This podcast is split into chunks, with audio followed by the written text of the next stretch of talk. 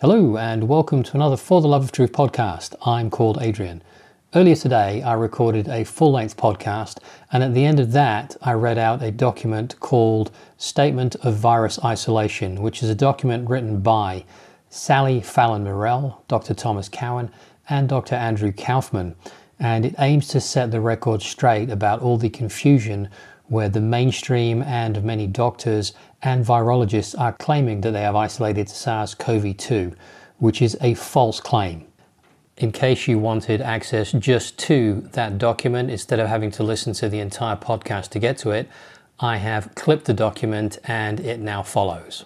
Now, if we move on to something, the final part, which is where I want to talk to you about germ theory and we're going to call it germ theory because that's exactly what it is. It's fear based. It is completely false. If you go to fortheloveoftruth.co.uk, which is one of my websites, there's on the right you can look for germ theory, and there is a ton of articles on there which when you read through them, you will be able to draw your own conclusions. And if you read through them and think about it, you will come to the same place as me that it is a complete fraud and a complete scam. And yet, the entire medical and dental industry really hang on that. And within that inverted pyramid, so it's on very shaky ground anyway, there is one point that they are so focused on with this, and that is absolutely ridiculous. And that is the claim that they have isolated the virus. But isolating the virus is not the same as a virus isolate. Just like a jury trial is not the same as a trial by jury and stuff. They're playing a lot with words. Now, if you want a copy of this that you can share, you could go to andrewkaufmanmd.com forward slash SOVI, S-O-V-I, or you can go to fortheloveoftruth.co.uk and then just put SOVI in the search uh, area and you will be taken to the document. Statement on virus isolation. Isolation, the act of isolating, the fact or condition of being isolated or standing alone, separation from other things or persons, solitariness, from the Oxford English Dictionary. The controversy over whether the SARS CoV 2 virus has ever been isolated or purified continues. However, using the above definition, common sense, the laws of logic, and the dictates of science, any unbiased person must come to the conclusion that the SARS CoV 2 virus has never been isolated or purified. As a result, no confirmation of the virus's existence can be found. The logical, common sense, and scientific consequences of this fact are the structure and composition of something not shown to exist can't be known, including the presence, structure, and function of any hypothetical spike or other proteins. The genetic sequence of something that has never been found can't be known. Variants of something that hasn't been shown to exist can't be known. It's impossible to demonstrate that SARS CoV 2 causes a disease called COVID 19. In as concise terms as possible, here's the proper way to isolate, characterize, and demonstrate a new virus.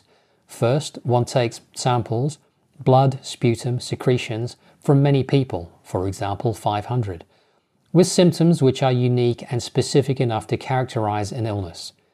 Without mixing these samples with any tissue or products that also contain genetic material, the virologist macerates, filters, and ultracentrifuges, i.e., purifies the specimen this common virology technique, done for decades to isolate bacteriophages and so called giant viruses in every virology lab, then allows the virologist to demonstrate with electron microscopy thousands of identically sized and shaped particles. These particles are the isolated and purified virus. These identical particles are then checked for uniformity by physical and or microscopic techniques. Once the purity is determined, the particles may be further characterized, this would include examining the structure, morphology, and chemical composition of the particles. Next, their genetic makeup is characterized by extracting the genetic material directly from the purified particles and using genetic sequencing techniques such as Sanger sequencing that have also been around for decades.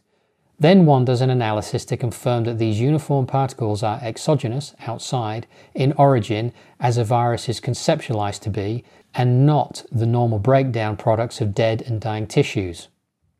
As of May 2020, we know that virologists have no way to determine whether the particles they're seeing are viruses or just normal breakdown products of dead and dying tissues.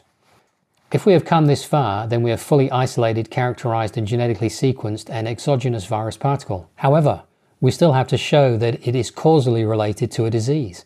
This is carried out by exposing a group of healthy subjects, animals are usually used, to this isolated, purified virus in the manner in which the disease is thought to be transmitted.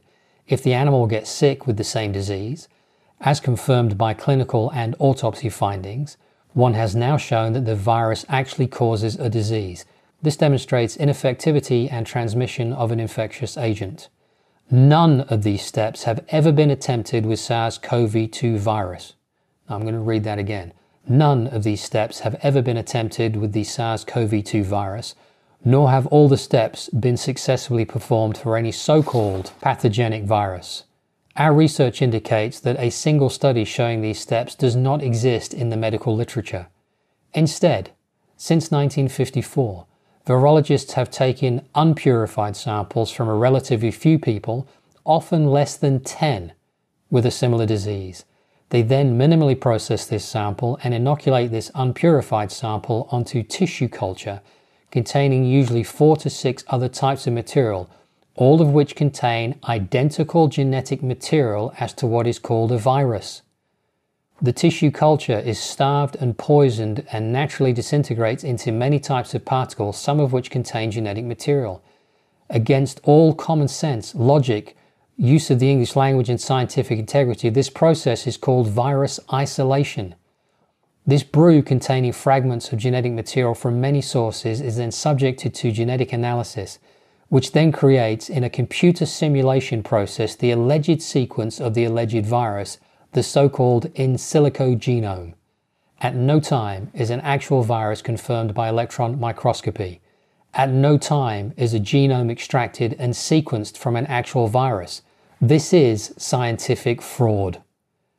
The observation that the unpurified specimen inoculated onto tissue culture along with other toxic antibiotics, bovine fetal tissue, amniotic fluid, and other tissues destroys the kidney tissue onto which it is inoculated is given as evidence of the virus's existence and pathogenicity. This is scientific fraud. From now on, when anyone gives you a paper that suggests that SARS-CoV-2 virus has been isolated, please check the methods section. If the researchers use vero cells or any other culture method, you know that their process was not isolation. You will hear the following excuses for why actual isolation isn't done. 1. There were not enough virus particles found in samples from patients to analyze. 2. Viruses are intracellular parasites. They can't be found outside the cell in this manner. If number one is correct and we can't find virus in the sputum of sick people, then on what evidence do we think the virus is dangerous or even lethal? If number two is correct, then how is the virus spread from person to person? We are told it emerges from cells to infect others, then why isn't it possible to find it? Finally, questioning these virology techniques and conclusions is not some distraction or divisive issue. Shining the light on this truth is essential to stop this terrible fraud that humanity is confronting. For, as we now know, if the virus has never been isolated, sequenced, or shown to cause illness, if the virus is imaginary, then why are we wearing masks, social distancing, and putting the whole world into prison? Finally, if pathogenic viruses don't exist, then what is going into these injectable devices erroneously called vaccines and what is their purpose? This scientific question is the most urgent and relevant one of our time. We are correct. The SARS CoV 2 virus does not exist. Sally Fallon Morell, MA. Dr. Thomas Cowan, MD. Dr. Andrew Kaufman, MD you might want to think about taking copies of that, distributing it, emailing it, sharing it, pointing people towards it as you see fit. Now, I hope that's given you something to think about. You might want to go and do some more digging, some more research. You guys are amazing. I'm very grateful to you for all your support, and I'm looking forward to speaking to you in the next episode. Take care of yourselves. Bye bye.